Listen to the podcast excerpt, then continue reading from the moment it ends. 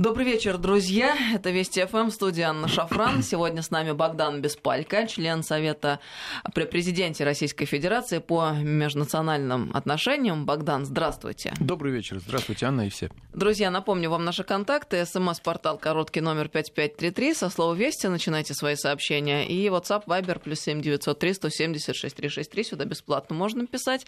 Не забывайте подписываться на телеграм-канал нашей радиостанции. Он называется «Вести ФМ плюс». В одно слово, Вести ФМ плюс. Богдан, есть ли у вас телеграм-канал? Да, конечно, он называется Богдан Беспалько, русскими буквами. Пожалуйста, подписывайтесь, я стараюсь там вести украинскую, белорусскую и некоторые другие темы, а также с чувством юмора. Вот прямо сейчас на вас подпишусь, не была подписана, каюсь, я исправлю ошибку прямо сейчас. Богдан Беспалько.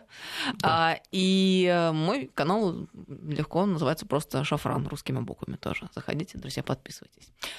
Ну, там, судя по всему, на рекорд пошел украинский президент. Он в разнос, судя по всему, пошел. Да, Владимир Зеленский дает пресс-марафон, как они это называют, на фудкорте. Новый открывшийся фудкорт для этого используется. Я уже не знаю, сколько там заплатили организаторам владельцы этого нового фудкорта? Или это было чисто и бескорыстно сделано? Ну, неважно, ну, конечно, это другие честно, вопросы. Честно и бескорыстно. Борис, ну что вы, подозревать украинцев в какой-то корысти. Ну, а... еще Коломойского в корысти заподозрить. Это будет совсем неуместно. А Украинский национальный реестр рекордов заявил, что президент Украины Владимир Зеленский установил рекорд по общению с журналистами. Пресс-марафон длится уже почти девять часов. То есть там э, меняются журналисты, по-моему, по десять человек их запускают э, к Зеленскому. Он отвечает на вопросы. А эти вопросы уже, по-моему, повторялись несколько раз. И сам президент повторялся, себе начал противоречить очень э, по многим вопросам. И, судя по всему, ну там такая пиар-задача стояла э, обойти президента российского, э, лавры которого всем в мире покоя не дают, и лидерам, и не лидерам, в общем, всем, кто относит себя каким-либо образом к политике. Но вот, честно говоря, не кажется, что это был самый умный такой заход, потому что ведь важно не только сколько, но и как. Вот к тому, как возникают вопросы. Как оцениваете происходящее, Богдан? Как и вполне давно, как трагикомедию. Вот одно из украинских изданий сообщает, что Владимир Зеленский побил рекорд Александра Лукашенко по продолжительности общения с журналистами. Но, вероятно, если сравнивать его спич, то он даже побьет, наверное, Фиделя Кастро. Рус, который очень любил выступать, причем выступал иногда по два-четыре часа. Тогда... Ой, Чавес тоже любил это делать. Чавес вообще, там они любят в Латинской Америке поговорить, выступить, убедить и так далее. Но, конечно, у него много противоречий в выступлениях, и мне кажется, что основная цель Зеленского – это показать, что вот он по-прежнему рубаха парень, он Голобородько, он готов к общению, причем не как какие-нибудь там Порошенко, Путин или кто-то еще там где-то в официальной обстановке, а фудкорт, кофе, фуршет, журналисты, велосипед надо было еще где-нибудь там привязать цепью, вот, да, это с было надписью, бы что Голобородько, да, там и так далее. То есть здесь основная цель – это сохранить кредит доверия к э, самому Зеленскому, но, может быть, еще отчасти это завуалированные оправдания в тех обвинениях, которые ему бросали в предательстве некоторые политические силы, некоторые политики, ну, естественно, те, кто там митинговал недавно после подписания, точнее, не подписания, как мы узнали, а подписания письма о согласии на формулу Штайнмайер. Ну, я думаю, что на самом деле э, истинные цели две. Это, во-первых, заболтать вот эту надвигающуюся революцию, это недовольство, не капитуляции, и второе, побить чужие рекорды. Ну, я думаю, что да, так оно и есть. Хотя, конечно, я не сказал бы, что сейчас прямо назревает, вызревает революция, Майдан, взрыв, который его сейчас снесет. На Зеленского просто пытаются оказывать давление, на него пытаются немножко аккуратно повлиять, чтобы вот он действовал так, а не так, как он хочет он сам. Ну, ну что бы там ни было, короче говоря, заболтать ситуацию, которая сейчас накалена до предела с ну, разведением вот Богдан Еременко, сил. Например, он уже сказал, что мы не будем оправдываться перед двумя фракциями. Две фракции, которые обвиняли в парламенте Зеленского, это фракция Петра Порошенко, Европейская Солидарность и Голос, правоцентристская партия Вакарчука. Вот. То есть мы не можем перед вами оправдываться, перед двумя фракциями, но в целом сам этот спич, вся вот эта вот пресс-конференция, прямая линия Владимира Александровича, она выглядит именно как определенное оправдание. Вот мы приняли формулу Штайнмайера, потом я сделал несколько заявлений, но этого оказалось недостаточно. И вот я теперь сижу и всем объясняю, какой я в реальности патриот, хороший, мудрый человек и все прочее и так далее и тому подобное. Сообщается, что на событии аккредитовалось более трехсот журналистов. Журналисты задают вопросы Зеленскому группами по семь-десять человек, которые сменяют друг друга каждые тридцать-пятьдесят минут. Но российских журналистов там не было, потому что по уверениям офиса, сотрудников офиса Зеленского, им не очень-то доверяют на самом деле. Ну, знаете, ну, понятно, российских журналистов не было, потому что это самая демократичная и стремящаяся в Европу страна. Она показывает пример того, как надо. Это мы уже привыкли и знаем. А с другой стороны, вот еще про фудкорт, мне кажется, не договорили. Вроде как, да, рубаха парень, весь такой свой, но с другой стороны, ну зачем же они так последовательно продолжают понижать статус власти? Вот я, например, не считаю, что президент, тот человек, у которого есть мандат, который принимал присягу и который руководит, в общем-то, серьезной страной, большой по территории и так далее, должен э, вот именно так себя вести, э, с закрученными до локтя э, рукавами рубашки, пить чай и есть пиццу с журналистами, которые сменяют друг друга, и в этой ситуации он как-то довольно двусмысленно выглядит. Ну, на Но мой, конечно, субъективный взгляд. Анна Борисовна, это же Голобородько, это президент-образ. Это человек, который по-прежнему играет Голобородько, который в народе оказался, ну, суперпопулярным, вот этот образ, очень востребованным. Он по-прежнему играет Голобородько. Люди сейчас, конечно, не задумываются о том, что он в реальности едет на кортеже, вот как там, где-то там в Житомире недавно или в Виннице, и что никакого велосипеда нет. И что, скажем, вот сейчас еще хотя бы он говорит о том, что он... Целью его как президента, его миссии как президента является установление мира на Донбассе. Это он хотя бы говорит, повторяет, осознавая, что у многих, если не у большинства граждан на Украине, запрос именно на гражданский мир. Но, с другой стороны, скажем, обещание о тарифах он-то уже давно забыл, что тарифы он обещал понизить на коммунальные услуги, на теплоснабжение, а тарифы будут повышать. Сейчас уже можно с уверенностью сказать, что в Киеве, например, будут повышены тарифы на тридцать процентов с первого января две тысячи двадцатого года. В западных областях их планируют повысить с двенадцати до сорока двух процентов, увеличить. В Киевской области увеличили в два раза. Кстати, в том же Киеве для религиозных организаций они повысятся на сорок три процента, а для бюджетных на семнадцать процентов. И вообще, сами по себе вот эти энергетики, они поступают очень мудро, учились, наверное, у Коломойского. То есть вместо того, чтобы считать стоимость газа и выставлять счет своим абонентам по цене закупок газа, которые производились летом, это сто семьдесят восемь долларов, кажется, они считают по той цене, которую они спрогнозировали на первое января две тысячи двадцатого года, это триста пятьдесят восемь долларов. Вот. То есть они более сто семьдесят долларов, они просто чистоганом себе кладут в карман. Может быть, они про запас накапливают сало, там, широчек там, на случай катаклизмов и так далее. Но в любом случае сейчас на Украине накапливается вал неплатежей, как среди юридических лиц, так и среди обычных граждан, физических лиц. Среди физических лиц он уже составляет более пятидесяти миллиардов рублей на наши российские деньги. А среди юридических двадцать один миллиард рублей. Где обещание Владимира Александровича снизить тарифы? Ведь Украина добывает порядка двадцати, добывала двадцать пять миллиардов кубометров газа. Этот газ ей вообще достается бесплатно. Ну, нужно вкладываться в добычу, но покупать его не надо. Пожалуйста, направьте этот газ на обогрев вот, домохозяйств на Украине. Хотя бы бюджетных организаций, школ бесплатно. Это же ваш газ, вам не нужно его покупать. Ну, в соответствии с тем строем, который сейчас вот строят на Украине, неолиберальный такой капиталистический строй, все будет скорее вот по формуле этих энергетиков. То есть будем рассчитывать по самой дорогой формуле и потом все сдирать с населения. Ну, а возвращаясь к самому главному вопросу, вопросу мира, уже вспомнили об этом. Тут же очень печальная картина складывается. Вот еще раз повторюсь, почему мы наблюдаем сегодня этот пресс-марафон, потому что я лично глубоко убеждена, надо отвлечь внимание от того, что сейчас происходит на Донбассе, а на Донбассе, к сожалению, все очень грустно. Который день не могут развести силы по причине того, что, видимо, нет воли с украинской стороны. Мы видели, знаем, зафиксировано, что со стороны Донбасса выпускались и сигнальные ракеты, и предпринимались действия, и это было зафиксировано миссией о бэ эс е, что важно.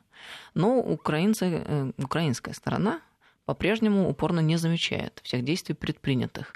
Что самое печальное, молодчики-бандиты, которые как бы в добровольческих батальонах бойцов, да, состоят, да, имеют наглость выставлять ультиматум президенту, а президент говорит, что со всеми сторонами надо общаться. Это же он сегодня сказал во время своего пресс-марафона. То есть ему ультиматум. Фактически, если, мол, разведешь силы и начнешь какие-то действия предпринимать по налаживанию мира, мы начнем стрелять и наведем тут свой порядок. Это тот тон, в котором можно говорить с президентом.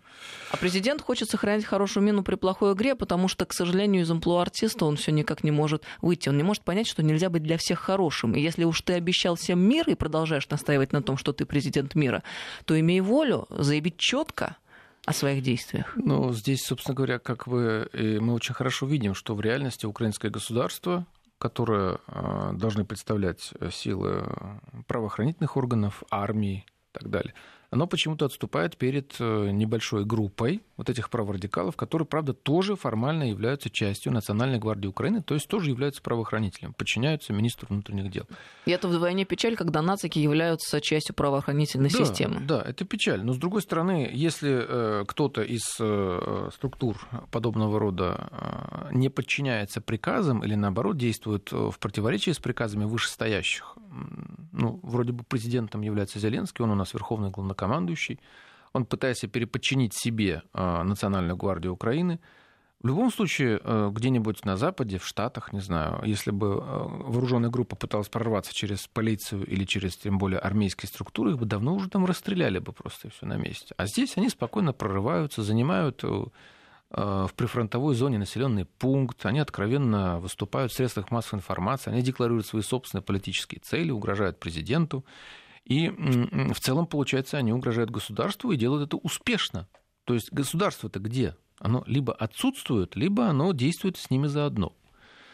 В принципе, чаще всего этих людей увязывают с министром внутренних дел Аваковым, который сейчас сидит тихо, спокойно, но, видимо, очень недоволен теми мирными инициативами, которые выдвигает Зеленский. Ну, как, впрочем, и те люди, которые за Аваковым стоят. Сегодня вот на одной из пресс-конференций ряд экспертов подвергал сомнению то, что сам Пол Козов подчиняется только министру внутренних дел, но формально он входит в Национальную гвардию Украины, он должен ему подчиняться. Но тогда пусть президент Зеленский разберется с господином Аваковым, или пусть он направит, не знаю, верные части какие-нибудь, которые пойдут и наведут там порядок. Ведь от этого зависит фактически уже международная внешняя политика. Тут, видите ли, главы четырех государств не могут собраться из-за кучки вот этих праворадикалов, которые там приехали на автомобилях в это золотое и срывают договоренности о разведении сторон, срывают мирные договоренности. Мне вообще сложно было бы представить, что было бы в какой-либо из западных стран в подобной ситуации. Да нет, мы с вами как раз можем представить, и мы точно понимаем, что там бы этих людей очень быстро и четко скрутили, закрыли, и очень скоро о них и не вспоминали бы, потому что там себе такого развитой демократии не позволяют быть такими слабыми. То есть и, в принципе, вся эта тема про необходимость вступать в диалог, про необходимость слышать народ. Какой народ? Три человека ну, вот, со свернутой головой с, начисто. Это все, это все на экспорт и вовне. А когда речь идет о внутренней ситуации там у них, никто не церемонится. Вот телеграм-канал Цибуля сообщает, что Ивано-Франковский облсовет выступил против формулы Штайнмайера. Молодец, Ивано-Франковский. Соответствующее обращение совет. К Владимиру Зеленскому, Верховной Раде и Кабмину было принято единогласно на внеочередной сессии облсовета. Что мне это напоминает? Это вот э, как там, господин Швондер, который пришел и говорит, э, наш домком решил, что в целом и общем вы занимаете слишком большую площадь. Домком решил, а вы должны исполнять. Нет, но мне еще нравится, что это Ивано-Франковский совет. Есть Львовский, наверное, еще, и вот Ивано-Франковский. И по ним нам предлагается судить обо всей Украине и обо всех тех людях, которые, в частности, голосовали за Зеленского. А голосовали семьдесят три процента тех людей, которые надеялись, что и по-русски можно будет говорить, и что мир будет. Ну, ну, прежде всего, мир, конечно. Конечно, да. В целом, все-таки основные посылы к Зеленскому были гражданский мир на Украине, экономическая стабилизация и какой-то рост, и налаживание отношений с соседями. Но это же не функция облсовета а вмешиваться во внешнюю политику. Там есть депутаты парламента, вот обращайтесь к ним от этой области. направляйте просто какие-то, скажем, претензии к политикам, можете за них не голосовать в следующий раз и так далее. Ну просто Ивано-Франковск, Львов — это те люди, над головами которых пули-то не свистят. Им очень, наверное, да, удобно да, и конечно, уютно принимать конечно. всякие разные заявления. Можно, кстати, сразу выступить с инициативой уже с нашей стороны, предложить им отсоединиться от Украины и Ивано-Франковской Народной Республикой вступить в Евросоюз куда-нибудь туда. А вот это отличный, кстати, вариант вы сейчас предложили. Прям это великолепное ноу-хау. Ну, это не я предложил. На самом деле на Западной Украине существовало сепаратистское движение галицкое, которое утверждало, что Галичина — это не Украина, что Украина никогда не станет такой же просветленной, как Галичина, поэтому Галиция должна отделиться и войти в Европу. А ну, может быть, это действительно самый рациональный и понятный путь, который бы принес всем какое-то умиротворение? Возможно, вполне возможно. В данной ситуации э, люди, которые выступали с этими идеями, они подвергались преследованию, ну, их либо покупали, перекупали, либо подвергали наиболее принципиальных преследований. Один из них сейчас находится в Польше. Но в целом, да, есть идея галицкого автономизма, и я думаю, что в Евросоюз Галиция как раз вполне могла бы войти. Это небольшая территория, население и так уже живет на территории Евросоюза в качестве мигрантов. Каких-то особых усилий со стороны Евросоюза это или вложений не потребует, а расширение влияния было бы налицо. Ну и Зеленский очень загадочную такую вещь сказал про свою встречу с Путиным, российским президентом, процитирую. Он сначала сказал, что встреча невозможна, потому что все против, не уточнив, кто правда, это кто это все, вот. да. А потом добавил, что их личная встреча с Путиным должна быть, если мы хотим закончить войну. Если не состоится минский формат, нормандский формат, все форматы не состоятся, то тогда, говорит, ну тогда придется встречаться с ним. Но вот все-таки... Так кто против-то? Те, кто против окончания войны, но мы же понимаем, что этих людей все-таки, и слава богу, на Украине меньшинство. В России тоже все очень хотели бы, чтобы на Донбассе наконец установился мир, потому что де-факто по обе стороны находятся русские люди, которые друг в друга стреляют, но кто-то считает себя украинцем при этом. Да, а, а получается, верно. что все... Это бывший президент Порошенко и кучка э, сторонников там, продолжения войны. Вот почему тогда эту кучку Зеленский называет всеми? Это загадка. Ну, на самом деле, конечно, я думаю, он имеет в виду вовсе не тех, кто митинговал на, в центре Киева, на площади. По оценкам экспертов, по оценкам киевлян, которые там живут, экспертов киевлян, ну, там пришло туда примерно три тысячи человек. Это мизерное количество даже по сравнению с теми митингами, которые были, ну, при Порошенко хотя бы, с социальными протестами или с какими-то другими. Народ устал, народ там в апатии уже находится. Там даже националисты уже не реагируют на то, что, скажем, арестован Сергей Пашинский. Там вот это один из тех людей, кто увязывается с преступлениями на Майдане. Вот с этими убийствами его поймали с снайперскими винтовками в машине, но его выпустили, никого, соответственно, не обвинив и не арестовав. Его сейчас арестовали по другому обвинению. В любом случае, за этими людьми, которые организовали вот эти маленькие протесты, вот с большими усилиями, за ними стоят люди более внушительные, более мощные. Это часть олигархических групп, это часть политических элит, это часть, соответственно, тех, кто решает вообще совершенно не политические, а бизнес-задачи, например. В частности, например, протестуют против того, что Коломойский Игорь Валерьевич стал впервые олигархом, который получил, в принципе, монополию на политическую власть, при этом оставаясь сам в тени. Через Зеленского, через фракцию в парламенте, через ряд политических инструментов. И они пытаются с этим бороться, в том числе и оказывая давление на Зеленского через уязвимые точки, среди которых вот и является мир на Донбассе. Если э, сорвать мирные усилия, то рейтинг Зеленского тоже начнет проседать. Если будут расти цены и тарифы, то рейтинг Зеленского тоже начнет проседать. Через какое-то время самому Зеленскому будет очень трудно держаться на плаву. Поэтому это такие э, силы, которые, в принципе, э, Зеленский хорошо осознает, он их очень хорошо чувствует и осознает опасность, которая исходит э, по отношению к нему со стороны этих сил и этих людей. А легальными э, выразителями этих чаяний являются вот Петр Порошенко с фракцией «Европейская Солидарность», который, в принципе, вот как раз и предложил помощь Зеленскому. Мы сейчас продолжим этот разговор через несколько минут. Я напомню, с нами сегодня Богдан Беспалько, член Совета при президенте Российской Федерации по межнациональным отношениям.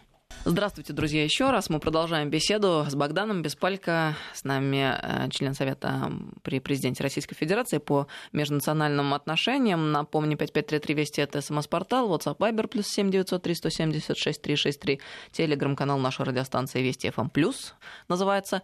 Канал Богдана Богдан Беспалько называется. Фамилия через букву З только. Да. Без палька. Да. Русскими буквами набирайте, подписывайтесь.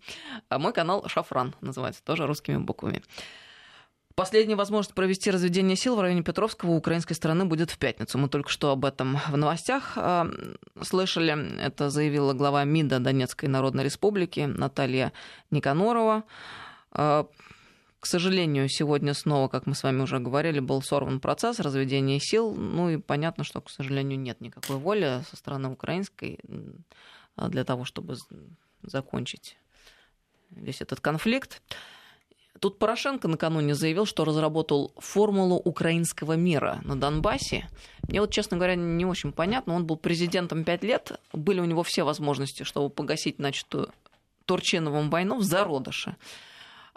Собственно, он ведь только благодаря этому в первом туре в две тысячи четырнадцатом году и избрался, потому что обещал закончить войну. Но он обещал ее закончить тогда еще на волне вот такого патриотизма, угара. Еще тогда и войну это не называли, да, это был конфликт. Войну. Он ее, в общем-то, начал, прямо скажем, Порошенко, именно военными средствами.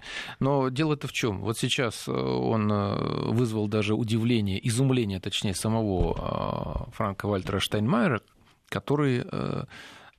сказал, что как может быть российское влияние в этой формуле, которая была вообще-то придумана в пятнадцатом-шестнадцатом годах, вот, когда вы же сами ее, собственно говоря, и подписывали вместе с Минскими соглашениями. К Порошенко он имел в виду, обращался. Так он рассказывал сам, вот есть эти интервью, прям их можно посмотреть, где он говорит, это моя формула, я предложил э, способ и варианты, как более такие масштабные шаги превратить э, в э, маленькие шаги. Э, что реально... Формула, реали... формула Штайнмайера — это просто попытка хоть что-то начать делать в условиях, когда Украина отказывается выполнять четырнадцать пунктов Минских соглашений. Давайте хотя бы два выполним.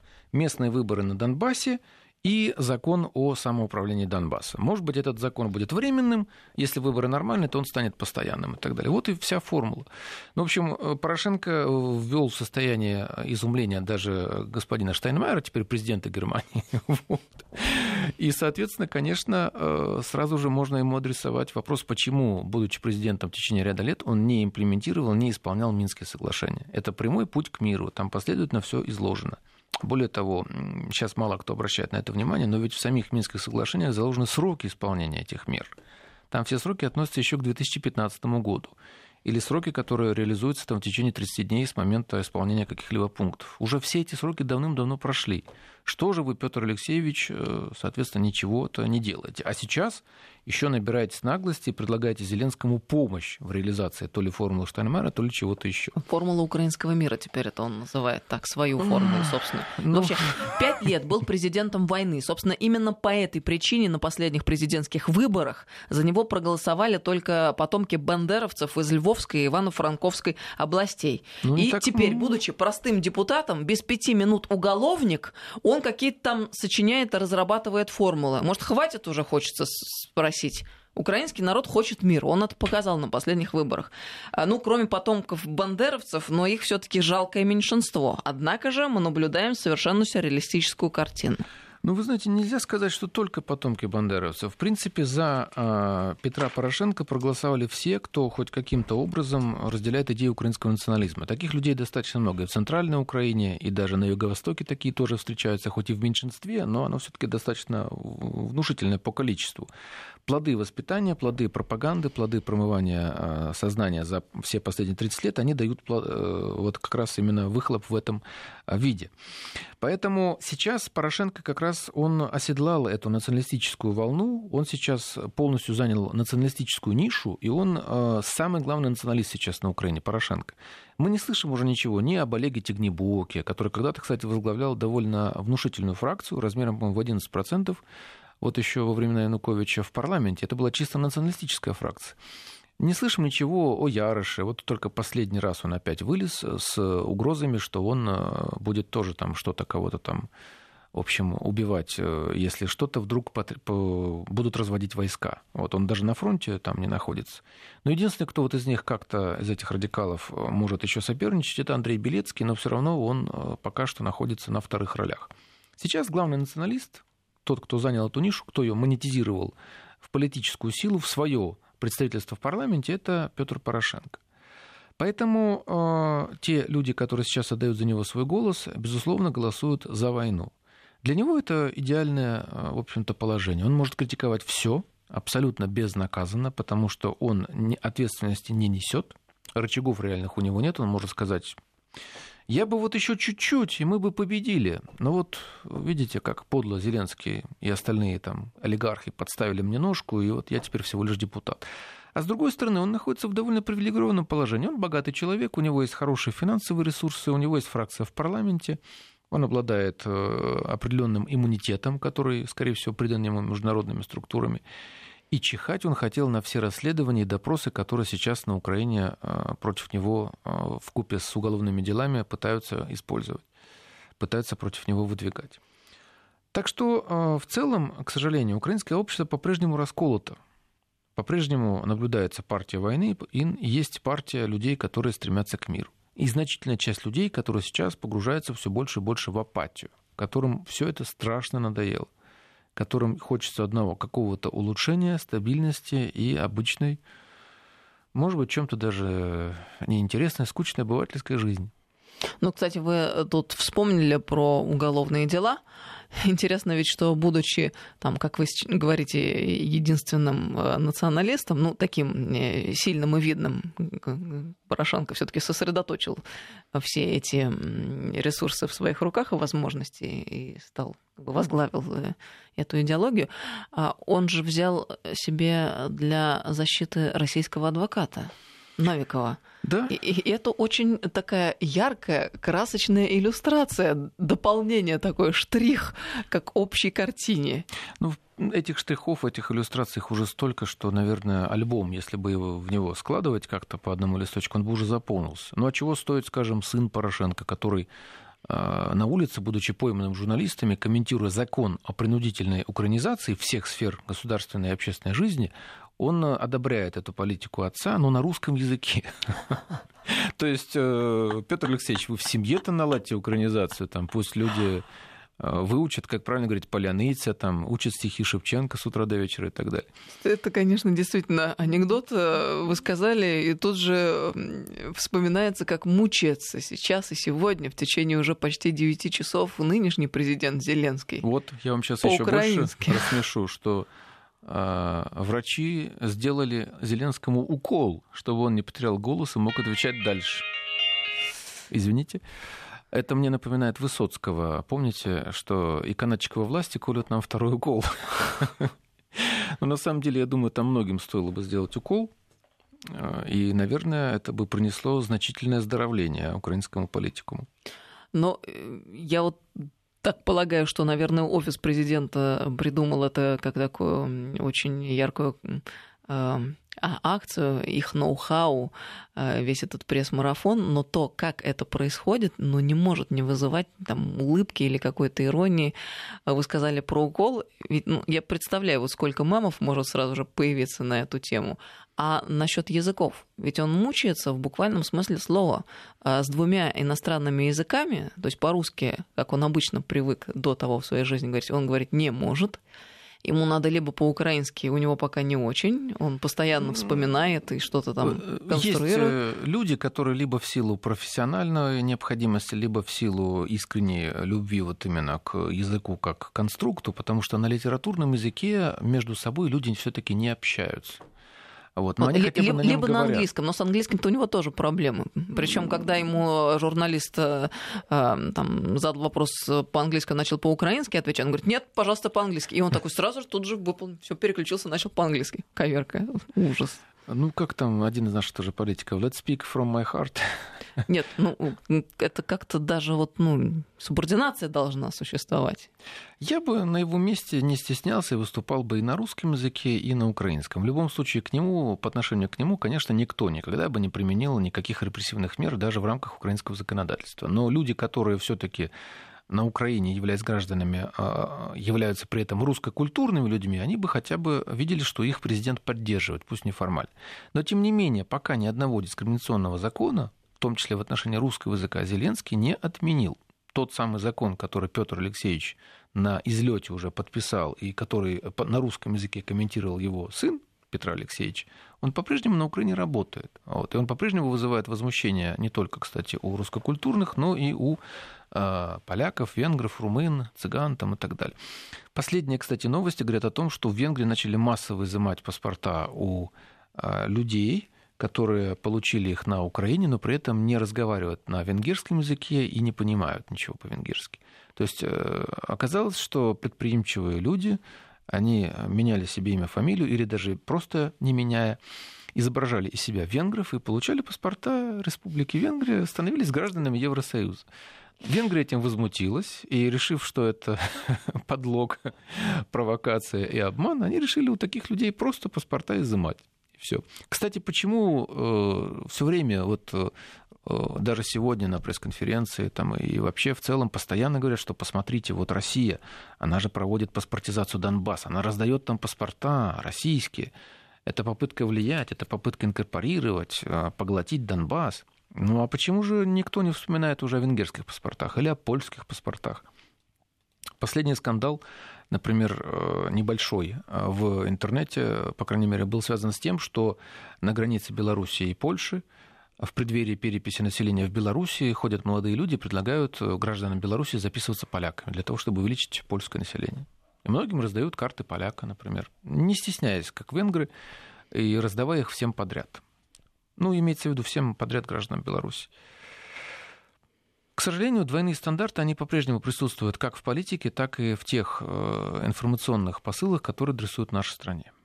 Двойные стандарты, которые мы, в принципе, должны нивелировать и на которые мы должны реагировать каким-нибудь образом.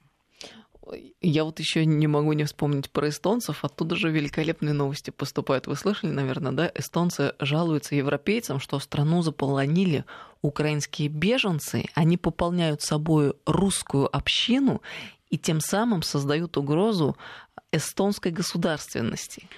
Вот прям пример того, что в политике простых решений не бывает. Вот думали ли американские, значит, товарищи, организаторы Евромайдана, что, устраивая переворот, они создают угрозу антироссийской Эстонии. Это же еще один анекдот. Ну, Эстония, в принципе, страна, конечно, достойная, но иногда определенные заявления эстонских политиков, они вводят в состояние тоже вот изумления или вызывают улыбку, когда, например, эстонский политик гневно осуждает введение турецким президентом Эрдоганом войск в Северную Сирию.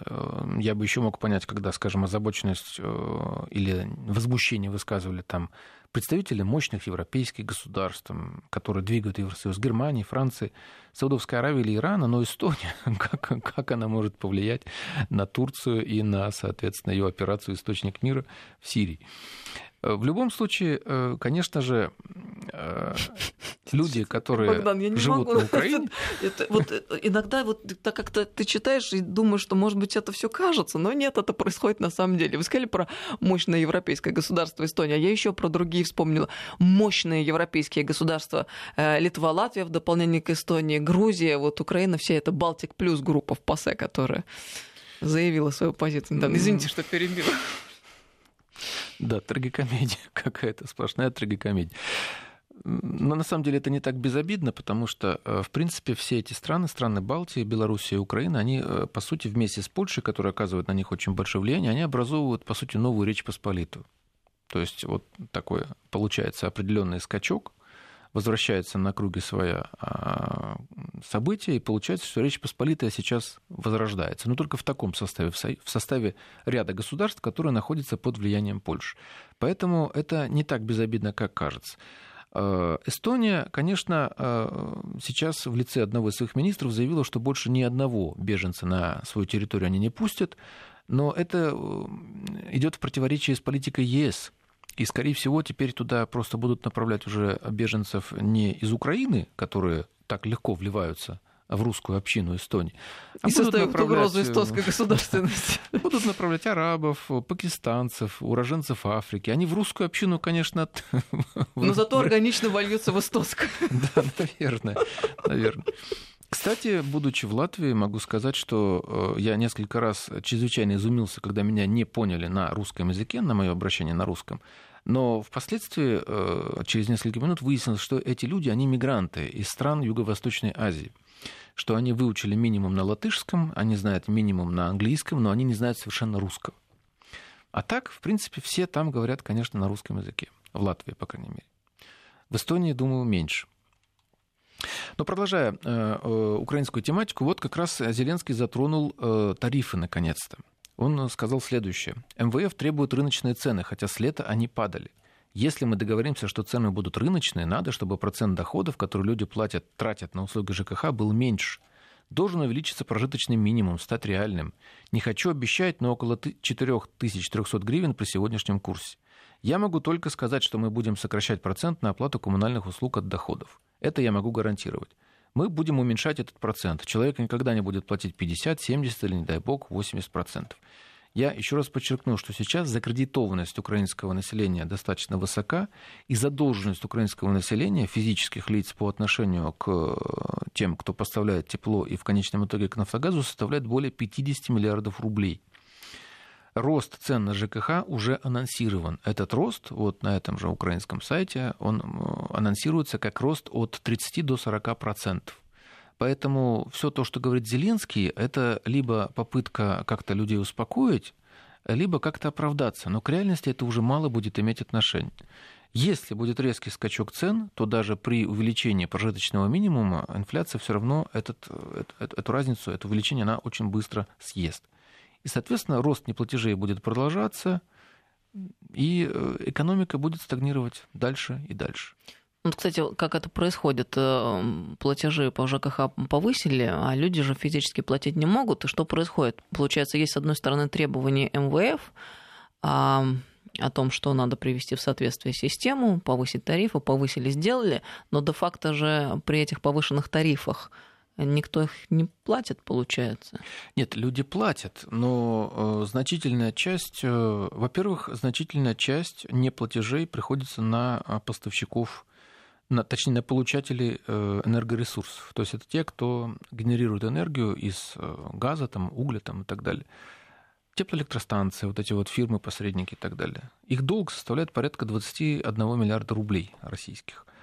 А конечный поставщик, да, он не может платить зачастую, но он платит до тех пор, пока у него есть такая возможность. Когда она заканчивается, ну, человек либо уезжает, либо же, соответственно, просто переходит на другой вид топлива.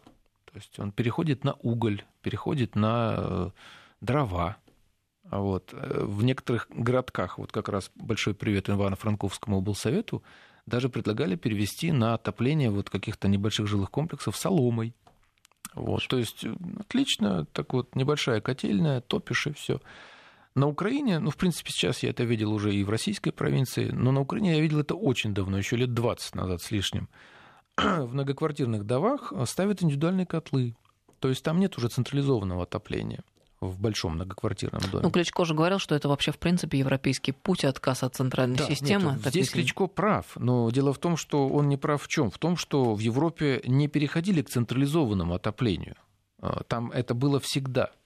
В Кракове, например, до сих пор в значительной части топят углем, и там даже это вызывало некоторые проблемы со здоровьем у детей, потому что вот эта угольная пыль, она вызывала... раздражение, астму там у детей и так далее. Прекрасный старинный город Краков. Много старинных домов, где есть печи очень хорошие, их топят углем.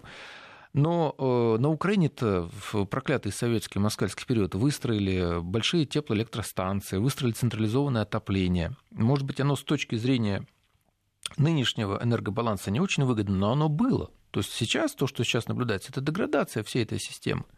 Если вы хотите переходить к системам индивидуального отопления, ну тогда стройте новые города, стройте новую какую-то инфраструктуру, стройте новые дома, утепляйте старые дома, так как вот это опять же делали в Польше, например. А сейчас просто тупо повышают цены на тридцать-сорок процентов. Вот. И, и все. И живите, выживайте как можете, это ваши проблемы. Это сообщение из Киева пришло. Друзья, нужно крепко задуматься. В новой Речи Посполитой главенствовать будет Польша под эгидой США. Да, совершенно верно. Но, собственно говоря, вы суть высказали, ну, вот просто в десяточку, потому что, с одной стороны, в Польше постоянно проходят разного рода вот эти антироссийские совещания, последнее из которых было в прошлом месяце. Там участвовал, кстати, секретарь СНБО Беларуси Станислав Зась. Правда, уже и в Минске проходил Минский диалог с участием Бена Ходжеса и других деятелей, страшно ругавших там Россию. Ну а сама Польша, вы же видите, как она себя ведет. Она жаждет на своей территории расположить американскую базу, она готова ее финансировать, вложить несколько миллиардов долларов в год, вкладывать и так далее, и так далее. Да, это и будет Речь Посполитая под управлением США, совершенно верно. Надежда одна на то, что сейчас США уже в Европе, западная, по крайней мере, Украина уже страшно надоела, она уже всю печень уже проела. Вот. Поэтому поддержка Украины финансовая, экономическая, дипломатическая, она будет падать. Но уже весь этот политикум украинский, он страшно всех уже достал. Он загнал уже в угол. Уже никому не хочется иметь дело с украинскими политиками. Кроме ряда вот тех государств, которые по-прежнему считают, что они на линии фронта с Россией, и что это смысл их существования. Это вот Польша, это отчасти Румыния, Болгария, страны Балтии. Может быть, определенные политики, которые находятся в Венгрии, в Чехии там, и так далее. Вот, то есть это те силы, которые ориентируются больше на Соединенные Штаты, чем на Брюссель. Самой Европе все это настолько невыгодно. Когда один немецкий эксперт озвучивал убытки, он называл цифру до семьсот миллионов евро в месяц убытков. Ну, может, вот стоит Украина столько или нет? Со всеми даже своими э, заводами, которые сейчас вот окончательно уже... Кстати, вот два завода сейчас как раз упали туда, в пропасть, в небытие. Это Николаевский судостроительный завод официально уже и Днепропетровский металл... металлургический комбинат. Вот привет советскому прошлому, привет индустрии. Ну, декоммунизация. Ну, по-хорошему, это деиндустриализация. Вот, под какими бы она политическими лозунгами ни шла. Но в любом случае, в любом случае для Европы терять такие деньги от торговли с Россией, испытывать эти сложности в связи с противодействием поставкам ресурсов из России, Северному потоку два, вот, это очень и очень неприятно, как минимум.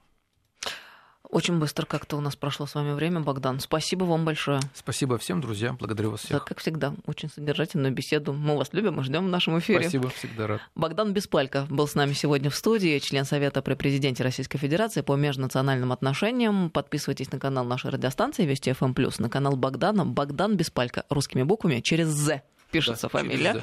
Мой канал Шафран. Всем доброго вечера, друзья. Богдан, до встречи. Всего доброго.